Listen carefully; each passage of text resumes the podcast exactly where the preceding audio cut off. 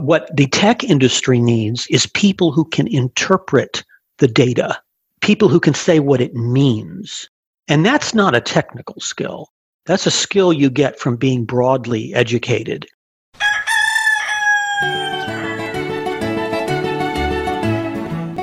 This is Your Morning Basket, where we help you bring truth, goodness, and beauty to your homeschool day. Everyone, and welcome to episode 86 of the Your Morning Basket podcast. I'm Pam Barnhill, your host, and I am so happy that you are joining me here today. Well, today's episode of the podcast is one of those that did not go the way I expected. I thought I knew in my head exactly what this conversation was going to be about, but I learned so much from Martin Cothran during the course of this podcast it really made me think. We defined a few terms and it just kind of switched some of my ideas around to a new way of thinking. It was so interesting. Uh, one of the terms that we define is liberal arts.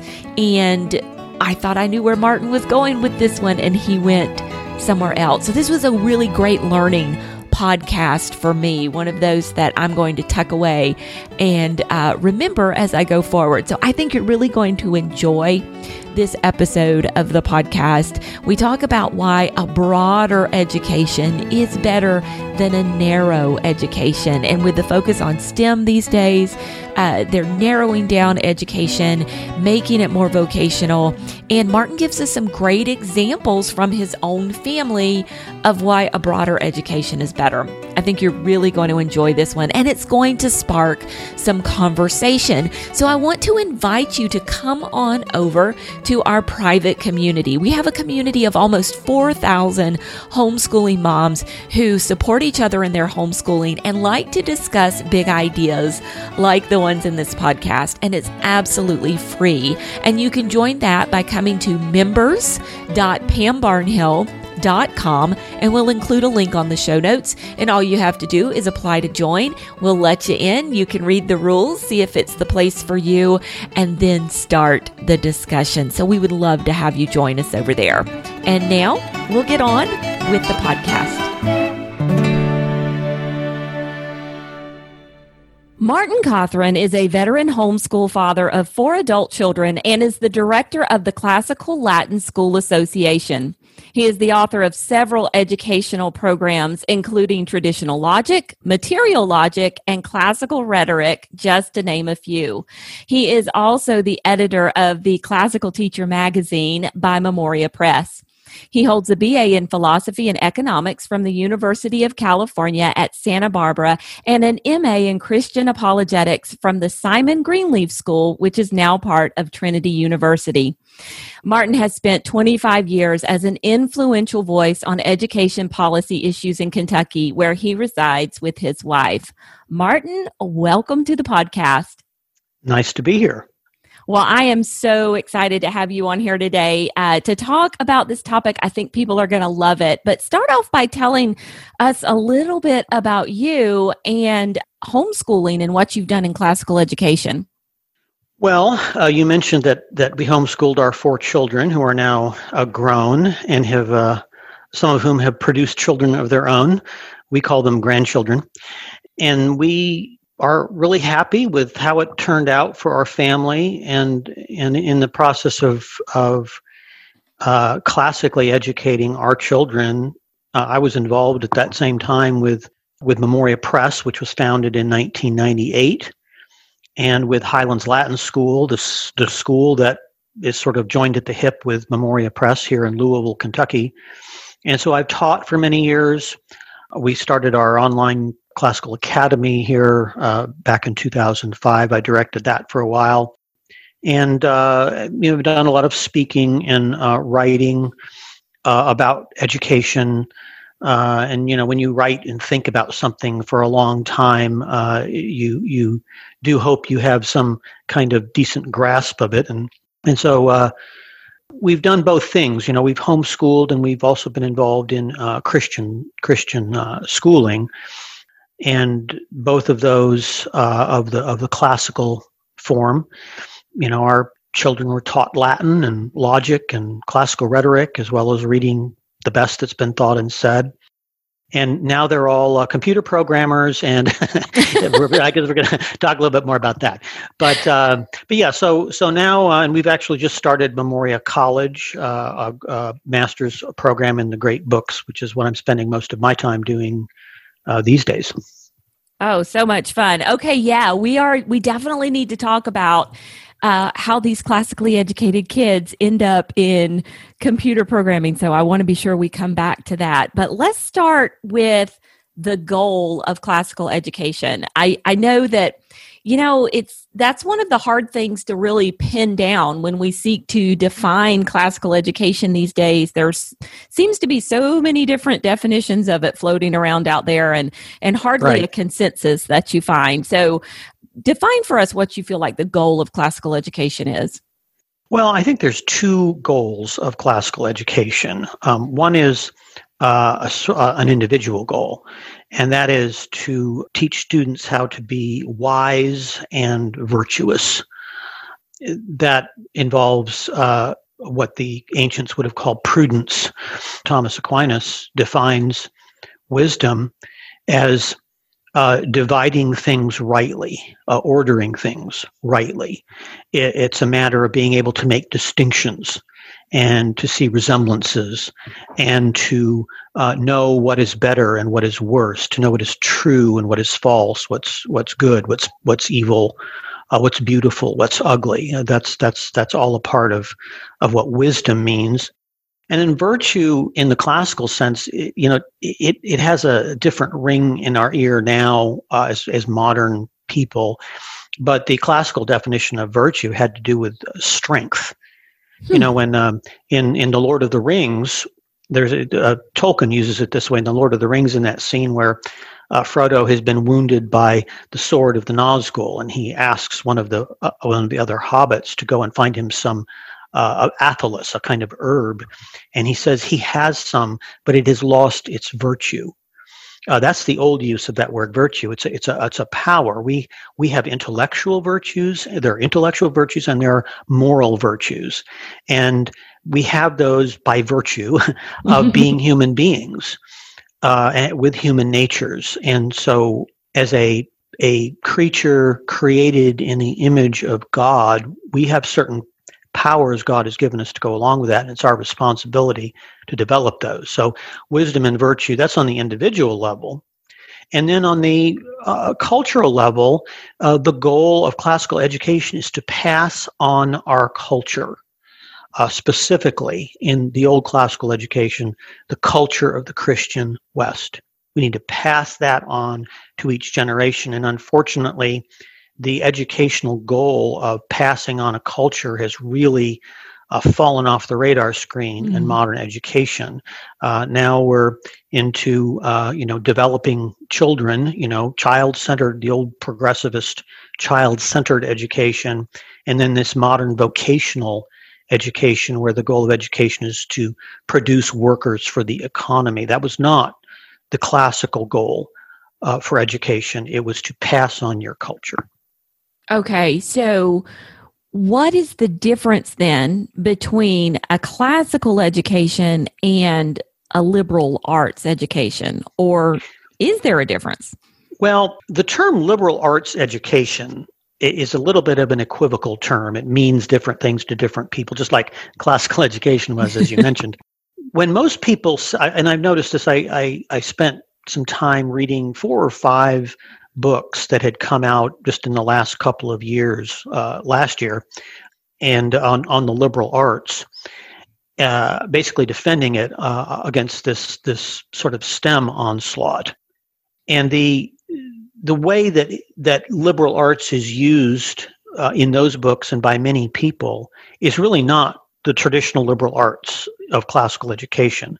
They just mean the humanities. They think uh, in an English mm. major, a history major, somebody like is a liberal arts major. That's definitely not a liberal arts major. That's a, a history and literature are sciences. They're they're moral sciences, what we uh, human sciences, what we call the humanities. The liberal arts, in the old sense, meant uh, the the arts of language and math it was in the medieval accounting it was the seven liberal arts and the first three which were grammar logic and rhetoric those were the three language arts. The uh, uh, grammar which was the study of, of how language is structured uh, logic which was the, the study of, valid argumentation and rhetoric the art of persuasion. Those are the th- three old language arts. And then the rest of the liberal arts were math. You know, we, we, we, we tend to pit liberal arts against math when in the traditional rendition of those things, math was, was part of that. Uh, four of the seven liberal arts are mathematical arithmetic, geometry, astronomy, and music. Uh, music was the application of arithmetic, and astronomy was the application of geometry. Those are all mathematical arts. So in the traditional accounting, math is a liberal art. Uh, it's one mm. of the hmm. two kinds of, of arts. Now, and art just means skill. All right. So you have language skills and math skills, and that's what made up the traditional liberal arts. When we say liberal arts now, a lot of people just mean the humanities, which are not really arts per se. Okay, so that's interesting. So this is why it's so important for us to define terms before we start having a conversation, right? Absolutely. Absolutely. All right, well, let's take this one step further. what is STEM? And why do you think there's so much attention uh, being placed on STEM right now? Well, um, STEM literally is an acronym uh, referring to science, technology, engineering, and mathematics, and it's it's the um, it is the manifestation, the most recent manifestation of this emphasis on vocational skills. Because we're looking in our economy and we're seeing that that employers can't find people who can do their jobs very well. And so we think that focusing on science technology engineering and mathematics is going to solve that problem when in fact i don't think it is going to solve that problem uh, what we want to do and the whole idea of stem is to teach children narrow technical skills. And we think that that's going to make them more employable and that they are going to uh, be able to find jobs, right? And that's that's a comforting thing to hear from your school, right? Yeah. But the fact is that that that that narrowing a child's education does not make them more employable. Uh, we uh, you know, the thing I've noticed, I, I have uh, mentioned I have four kids. Uh, my oldest is a very high level programmer, and uh, he works for a sports analytics company.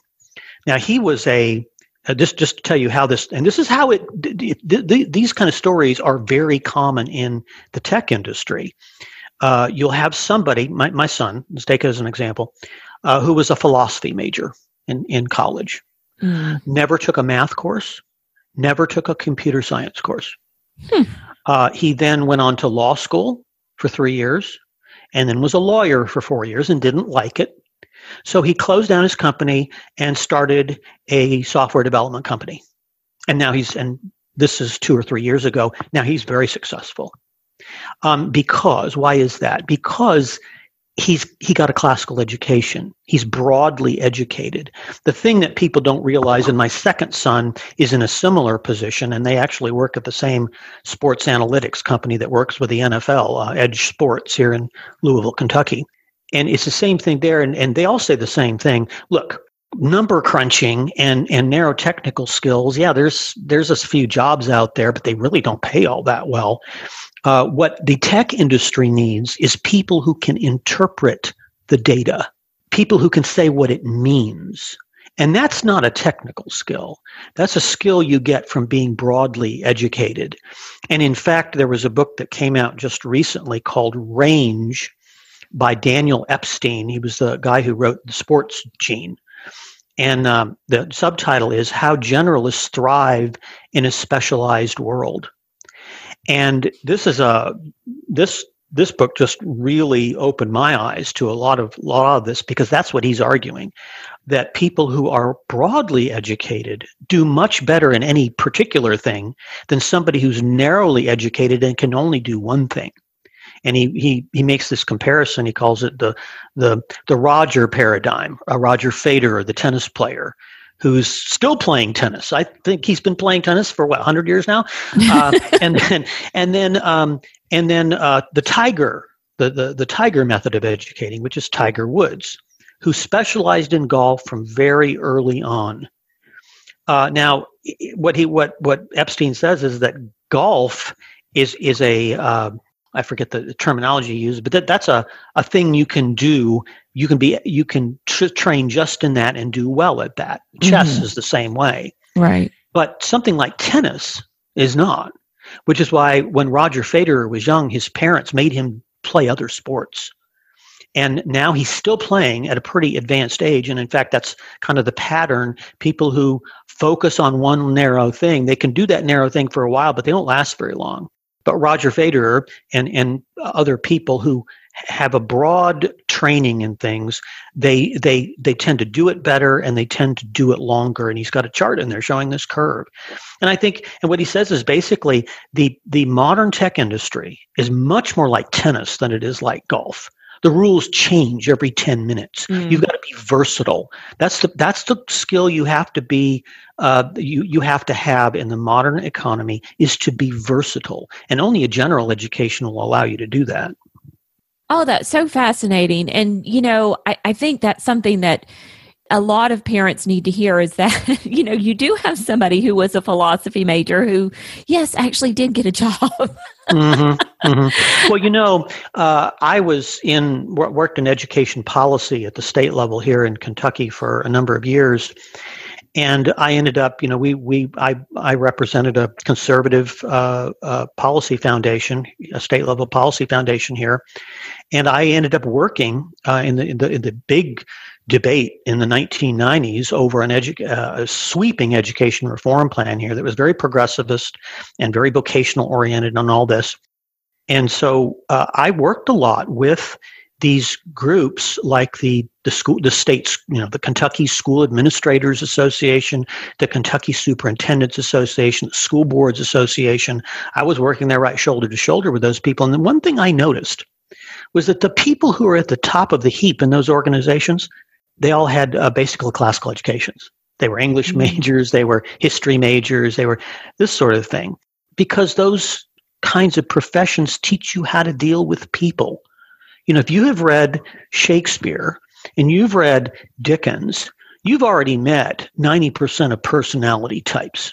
My wife and I do this all the time. We'll say, "That's it's Mr. Guppy," you know, it's it's you know whoever, uh, and and and you you know you you read you read authors like that and you become intimate with them and you will never meet a stranger. Uh, and, and, so in terms of personal because what are even in a tech even in a tech business most of the jobs are not tech jobs. Most right. of the jobs are customer service and marketing. And those are jobs you need to have interpersonal skills and it, you, you get far more of that if you take a humanities degree, for example, than if you were to take some narrow technical skill. Right, right. And and I'm assuming that at some point your son taught himself the technical skills he needed uh, to do, you know, to become a developer. Well, most most pu- computer programmers actually are that way. They taught themselves. Yeah. I mean, we, we think of that. You have to go to college to learn that. Well, no, you can. My my son.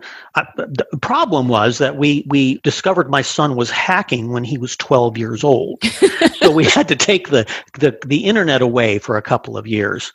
But he would basically he would he we'd go we'd drive to my my mother's house and in Kansas as we have for every year for the last 35 years. And he here he is 12 years old and he's got these big thick uh, computer manuals and he's mm. going through them. And and that's very common in in the uh, in the tech industry. In fact, uh, one uh, guy I know who runs a tech business said, "Look, the guy I want is the guy who's been doing this since he was a kid, who loves mm. who loves doing it. That's who they're looking for." Okay, well that okay, that's so interesting. So we're going to jump around a little bit uh, because I want to talk about you have some parents whose children are maybe like your son when he was 12 and they're mm-hmm. expressing mm-hmm. this interest in technology and all of a sudden they think I need to throw everything into this STEM education because that's where their interests lie. Why is that not the right way to do things? well, you know, there, there's an educational principle I don't I don't hear articulated enough, which is that you know because parents think that that parents think that they need to indulge the strength of their student. You know, if they're really interested in this, let's let's just go all in on this, like you said. And uh, you know, I, I remember an interview with Pete Rose, who was uh, who some people account to be the greatest ba- all around the greatest all around baseball player ever. And somebody asked him, you know, how did you learn how to play baseball so well? And and he said, well, um, I practiced the things I didn't do well. Mm. I practiced the things I didn't do well. I mean, think about that. I mean, you just become a more well-rounded person that way you know, you got baseball players who may be good hitters, but they can't catch a ball. You know, you may have uh, uh, players who can throw the ball right to first base for the out, but can't hit. Uh, Rose did all of it well, and most of us, you know, there's a few people who just need to be specialists in their life, you know, and that's that's that's great. But to be more employable and, quite frankly, just to be a better human being, um, I think it's better to be a well-rounded person. You can do lots of things well.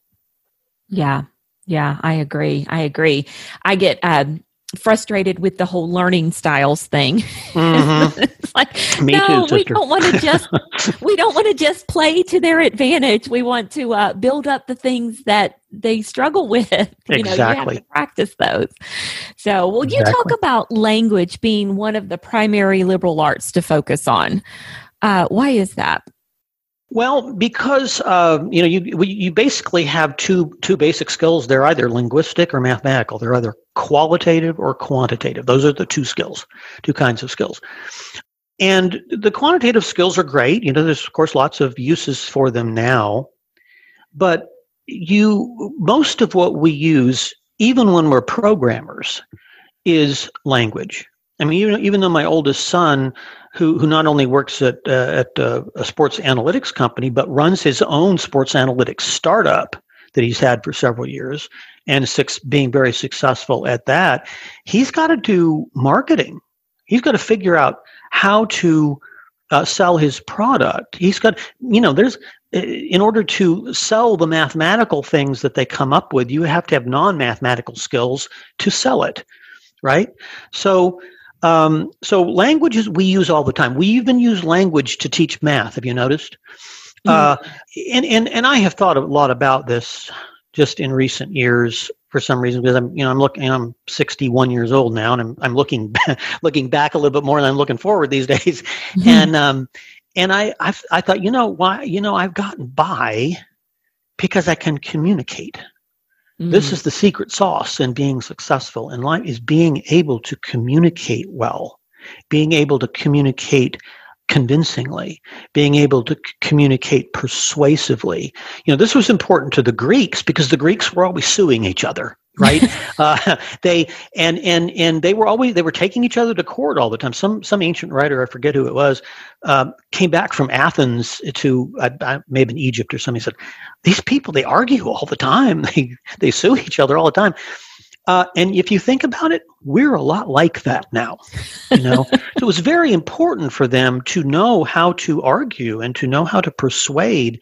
Uh, and it's even more important now with the with the with the media as we have it today. Mm-hmm. We're having to communicate all the time. We don't communicate by numbers unless you're a, a physicist or something. Um, we communicate with language. That's most of, of our lives. It's our personal lives and our professional lives. Awesome. Well, you know, if we're looking at reclaiming the liberal arts uh, in education, either in classical schools, right, you know, just any schools, or homeschooling, uh, what does the future of education look like if we're able to do that? Well, I think uh, it, has been surprising to me the, the rise of classical education and its its growth, in the, both in the homeschool community and in the, the, the wider Christian education world. It has grown tremendously. There are thousands of schools now who are engaging in uh, classical Christian education and yet it's completely flown under the radar. I mean, you think there'd be articles about this in major newspapers by now or something, uh, and and there hasn't been. But it's all over the place now. It's it's a thing, uh, and I and I think that um, I think that you're going to see as more people see what classical education is producing in terms of the the um, the students that are are graduating from many of these programs uh, who are articulate and and intelligent and and and good in the moral sense because they've thought very um, intentionally about what goodness is that uh, that you're going to see a, a, big difference there. Michael Ortner, who was the uh, founder and owner of Capterra, and then uh, a, a, tech startup company uh, who sold it a couple years ago for about 250 million dollars. He talks about how you know he they used to get interns into their tech business, just you know entry level positions, and um, and they used to get kids from from the local schools, and then he uh, heard about this classical school and he started getting the students from there. He said it ended up that that I, I just got my students from this classical school hmm. because they were smart and they were articulate and they were versatile and they could do all kinds of different things. You know, I don't think we give enough credit to just plain broad intelligence. And and and that's what classical education is focused on. So I think you're going to have people more and more recognize this because public schools aren't doing well. Uh, they're mm-hmm. doing very poorly, and they, uh, you know, they're they're not doing the things they need to do because, as uh, E.D. Hirsch, the education writer, has pointed out, they've got a bad philosophy. They uh, they really don't believe in some of the traditional basic skills subjects. You know, we've had a hard time convincing public schools that they really need to be teaching phonics. And, and it's kind of mm-hmm. a thing right now, but it'll go out, you know, as soon as it goes out of fashion, we'll be back to doing these other things. You know, being able to learn basic arithmetic and to master it. You, you can't even get that done in a lot of schools these days. Um, and, and what classical education has done, it's taken, you know, that, that kind of traditional emphasis on the basic skills, which was there in the old classical education too. And it's wedded it with this idea that we should focus on the best that has been thought and said. And so, so we, you know, we, that's why we teach the classics. We were looking at the best that has been thought and said. And you just can't go wrong with an education like that. No, no, you can't. Well, let's talk specifically to homeschoolers, uh, homeschoolers, homeschool moms right now who, you know, maybe they don't even identify as classical educators, but they're intrigued by this idea of this broad education. And, uh, you know, I'm going to tell you out in the homeschooling world, I don't know if it's because it's, you know, a fad or a buzzword or whatever, but there's a, there's a lot of information on how to bring STEM into your homeschool and why you should sure. bring STEM into your homeschool. So as we're thinking about uh, we're intrigued by the idea of prioritizing uh, liberal arts in our homeschool even with this STEM pressure out there, what are some very practical things we can do? Well, for one thing, I'm sitting here at Highlands Latin School talking to you right now, which was founded in 2000, and we have three campuses now, over 700 kids here. And uh, then we we only, and we only go four days a week. uh, we have the homeschoolers come in on Mondays for our cottage school, right? And um, most of the interesting thing is, despite the fact that they're they're studying Latin they're translating Virgil in the 10th or 11th grade. Most of our graduates go into technical disciplines. They're going into engineering, they're going into computer science, and they're much better fit for it than many of their peers. So it's kind of an ironic thing to say, but focusing on STEM is not going to make your child a better STEM worker. Uh, focusing more broadly is going to make your child a better STEM worker. Okay, uh, and that's a hard thing for people really to get get through their heads mm-hmm. on this. They think you you in, in you know you point toward a thing if that's what you want them to do, and you focus on that, and that's how to get there. And, you know, and I've discovered this in education over and over and over again. In education, the shortest distance between two points is not a straight line. it's kind of a crooked line. Uh, it may even be a circle. um, uh, we need to be careful of narrowing our children, not just because we're concerned about their vocation, but because we should be concerned about their humanity. I mean, if we focus, when we spend all our time on mathematics and on science, they're not going to learn important things, the things that really matter in life when it comes right down to it. They're not going to be able to focus on those things, on our relationships with other people, on how we live a meaningful life. Uh, you know, because that's really what we're all after. But we all we keep focusing on the means, the means that we think we're, are, are going to be best for getting there, like making a lot of money in a job. Um, that all comes, you know, uh, with a classical education. You get you get everything. You and you get the STEM stuff too. That is my point. Okay, so give me just like a few ideas of something you could do if you've been a little bit STEM focused. Uh, how can you kind of re-engage your kids into, you know, even when you have young kids like third, fourth, fifth grade, re-engage them with some of these uh, some of these other topics that would make a more well-rounded student.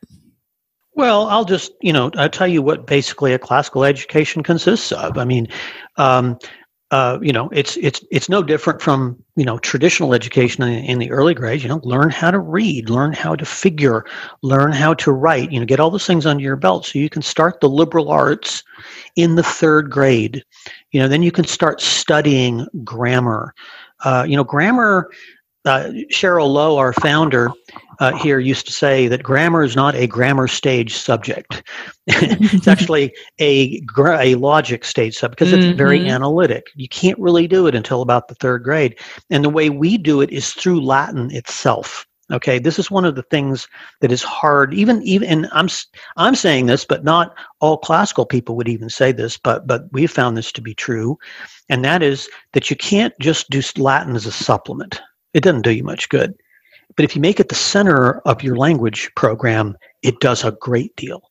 Uh, it teaches you your academic vocabulary. You know, uh, big words, more learned words are almost, you know, are, are heavily Latinate. Uh, so you, if you learn Latin, you'll see a word you've never seen before, and you know what it means.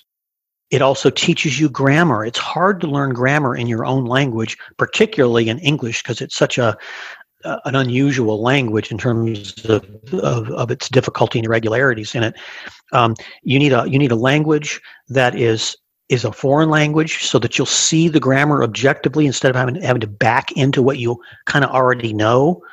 Uh, and you need one that's inflected, that has the mm-hmm. noun and adjective inflections so that you can see how nouns work. You can know the case system. We try to teach that through sentence diagrams. Is why we have those. Never works. You see it in because you don't see it in English. You see it in Latin, and and then finally a regular foreign language is the best thing to learn grammar in because you don't have to deal with all these irregularities. Latin is very regular. The rules almost always apply. And then Latin is a great thinking skills subject. You know, this is what this connected with this whole STEM issue is I, I hear people talking as if thinking skills is a STEM thing. Mm-hmm. Well, excuse me, uh, but logic is not a STEM thing. Logic is a language art in the old system, um, and uh, the, the the thinking skills that you want, the the best thinking skills program is the traditional liberal arts, grammar, logic, rhetoric, arithmetic, geometry, astronomy, and music. There's your there's the old thinking skills program, and it worked. And that's why nobody talked about the problem of thinking skills until we abandoned the liberal arts now we talk about it all the time because we don't have a thinking skills program. What you learn in the grammar of an inflected language is the two basic thinking skills analysis and synthesis, mm. making distinctions and seeing resemblances, contrast and comparison. That's just I, am just restating the same thing. That's what you learn in an in in the study of an inflected grammar, which is my theory of why students who study Latin do better on the college board, you know, the SAT uh, tests than other kids is because all the SAT is measuring is thinking skills, really. It's an aptitude test, but it's measuring thinking skills. And if you look at the studies they put out every year, the college board on how kids do who study different languages, you see Latin is almost almost always number one or two. And the other languages on there are also these inflected languages with these noun and adjective inflections the study of a, an inflected language is, is the best thinking skill study you can do on the language side of your curriculum in addition to the math you're doing on the other parts of the liberal arts. Um, learning how to think, pretty basic. Uh, and then you know so so you're doing that from you know starting in third grade. Uh, you know we recommend a study of latin to be the core of your language arts program. Uh, while you're reading to your children i'm a big read aloud um, advocate and just familiarizing them with this just treasury of great children's literature that we have in english. And then in high school you know things do revert a little bit to the traditional scheme. You know you get if you want to do science you got to do biology and chemistry mm-hmm. and those sorts of things but but only after you've done some nature study for a little while to just know the things that are in this world what creation is made up of before you start taking it apart in those uh, high school science subjects.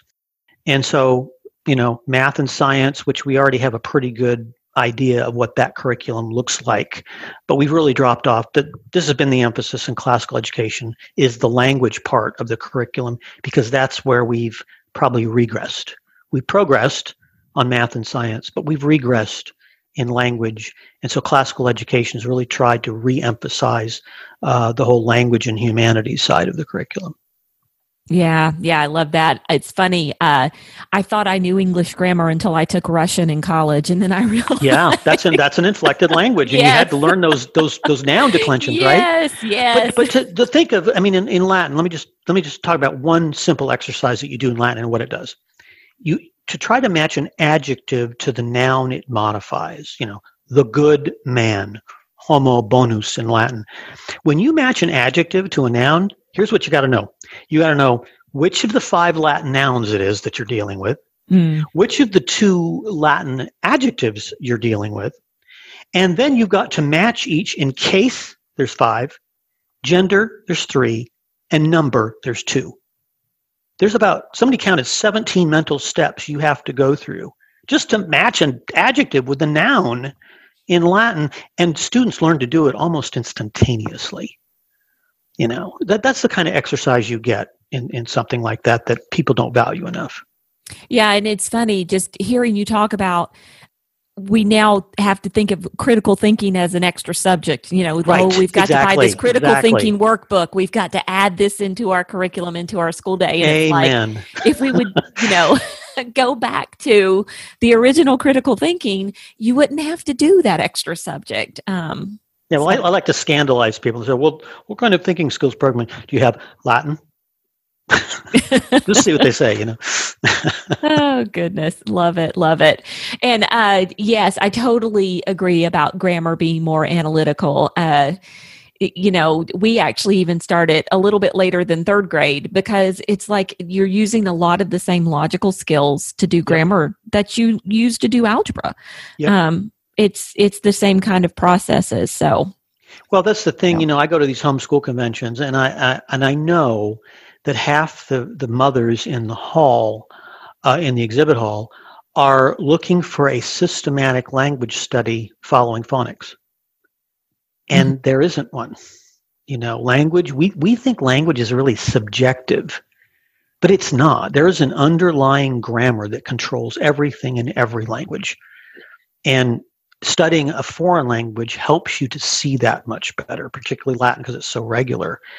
And and what that does is give your language, the language side of your curriculum, a backbone, just like you already have in your sciences with math. You know, it's the equivalent of math. It, when I I have mothers who say, well, you know, when do I start your logic program? And I'll say, well, or what, what can I do? What can I do before I start your logic program in seventh, eighth, or ninth grade? What other thinking skills uh, subject uh, program should I be using? And I'll say math and Latin. Math and Latin. Hmm. And it probably throws them for a loop. Sure. They're not used to thinking that way. But if you go back to the traditional curriculum, and I'm by that, I, you know, because we were doing classical education in this country until about the 1920s mm-hmm. when Dewey's reforms came in and, and the and the vocational reforms of other people came in and if you look back you know they weren't thinking about this the way we think about it they were they were doing Latin and Greek because they were tr- they needed to know those in order to read the great books because that's what they were written in. Well, in comes the English translations, and everyone says, oh, well, I guess we don't need those anymore. Hmm. And in fact, there were a whole lot of other benefits to it that we didn't realize back then, but we're starting to realize now. Very much so. It, yeah, the original thinking education for sure. Mm-hmm um, how far we've come. Well, Martin, thank you so much for uh, joining me here to, today to talk about this. This is a really fascinating topic. Um, where can people find out more information about what Memoria Press has to offer and uh, maybe even if they're intimidated about teaching Latin, can find some help for that. Sure.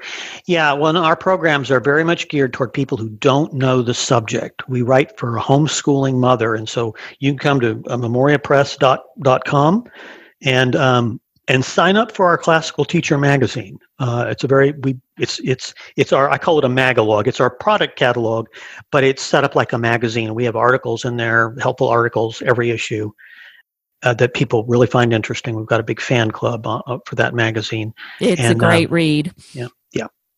Very much so. Yep, I, I will recommend that one. I get it in the mail uh, every few months and enjoy it. So there you go. okay. All right. Well, thanks so much. Well, thank you, Pam. And there you have it. Now, if you would like links to any of the books and resources that Martin and I talked about today, you can find them on the show notes for this episode of the podcast. That's at pambarnhill.com forward slash YMB86. And we're also going to include a link to our free community over there so you can come and join us in the Your Morning Basket community and discuss this particular podcast and anything else you've got on your mind that has to do with morning baskets or homeschooling. I will be back again in a couple of weeks with another great interview. This one is with Jennifer Stowe. She is a homeschooling mom who owns her own tea room in Tennessee. And for years, she and her family has been doing tea time in their homeschool. She has some fabulous ideas about how to do tea time in your homeschool, some really interesting tidbits about the history of tea, where it came from. Such a fascinating conversation. It's just going to be kind of a breath of fresh air for wintertime. So we'll be back again with that one in two weeks. And until then, keep seeking truth, goodness, and beauty in your homeschool day.